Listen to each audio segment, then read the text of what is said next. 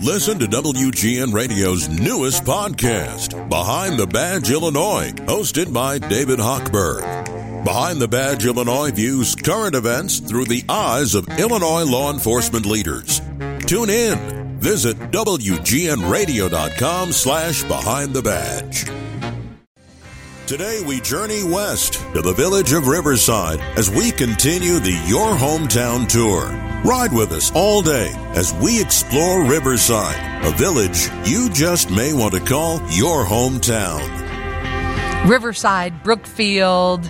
I've got a favorite place there. This is Chicago's Afternoon News 720 WGN. Andre Copeland, and is it Andre or Andre?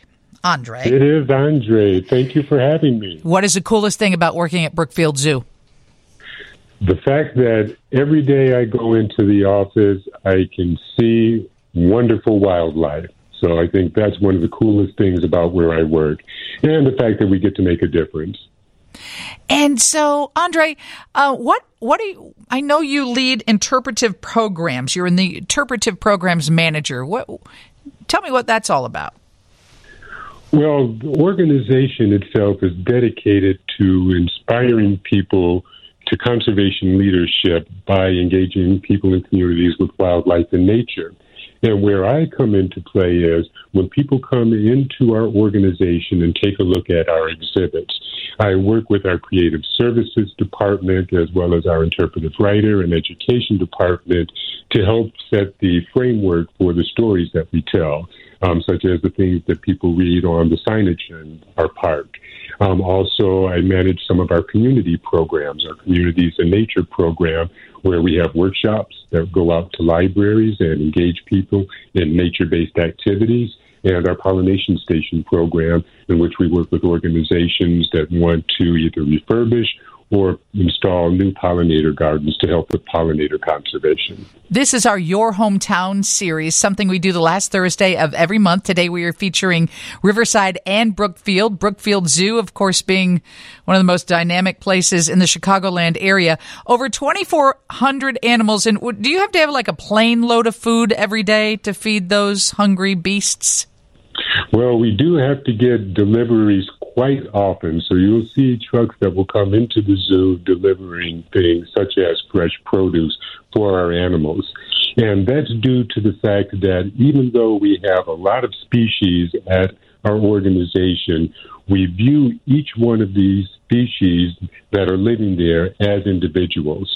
So we have a nutritionist on site, Dr. Jennifer Watts, and Dr. Jennifer Watts takes a look at each animal's specific needs and ensures that each animal at the zoo has a specific diet tailored towards that animal to ensure its optimal care and welfare. So, supermarkets have contracts with farmers and farm co-ops and things like that. Do you have? Uh, how do you find your produce, or where do you get your produce?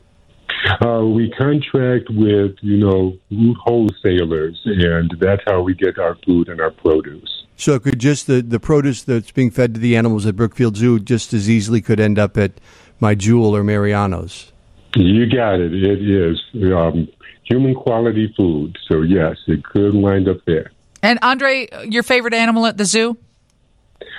Well, everybody that knows me knows that spiders have a special place in my heart. What? I love the little unsung creatures, especially those that carry the weight of the world on their shells. I have to say that some of the animals we are paying a lot of attention to at this point in time are, for example, monarch butterflies. Uh, the monarch butterfly was just listed as endangered, and one of the things that we are doing is working with communities, uh, either on grounds or off grounds, to help them understand how they can play a part in monarch conservation. It's something that we've been doing since 2016, working with the Illinois Monarch Project. And if you visit some of our community organizations that we work with, such as Brookfield Public Library, uh, Blue Island Public Library, you will see these fascinating pollination stations that these organizations have worked on to help us in our efforts to ensure that monarch butterflies have not only nectar giving flowers when they fly through Illinois during their migration, but their mothers have the milkweed they need to lay their eggs on because that's the only thing monarch caterpillars will eat. Uh, we talked to a few different specialists about that this week, and there are different organizations that will actually send you free milkweed seeds that you can plant in your yard and try and contribute to saving monarch butterflies. Yes, definitely so. There are organizations you can contact that will send you seeds, organizations that you can contact that can give you other ideas. Um, so we work with closely with a lot of these different organizations. Now, one thing that I would like people to think about is contacting their local library. Many local libraries have some type of seed exchange program. Uh, Blue Island Library, for example, is one that may have some of the seeds that you're looking for. And if you call your local library to check out if they have one, they can tell you what the criteria is for participating in that.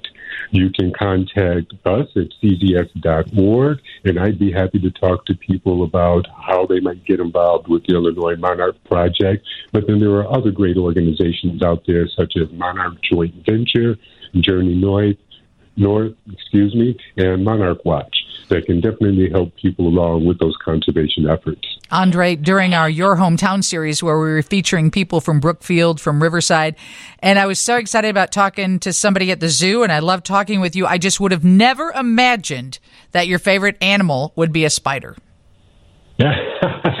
well, you see, when we take a look at animals, Brookfield Zoo, all animals, great and small, are animals that are near and dear to us.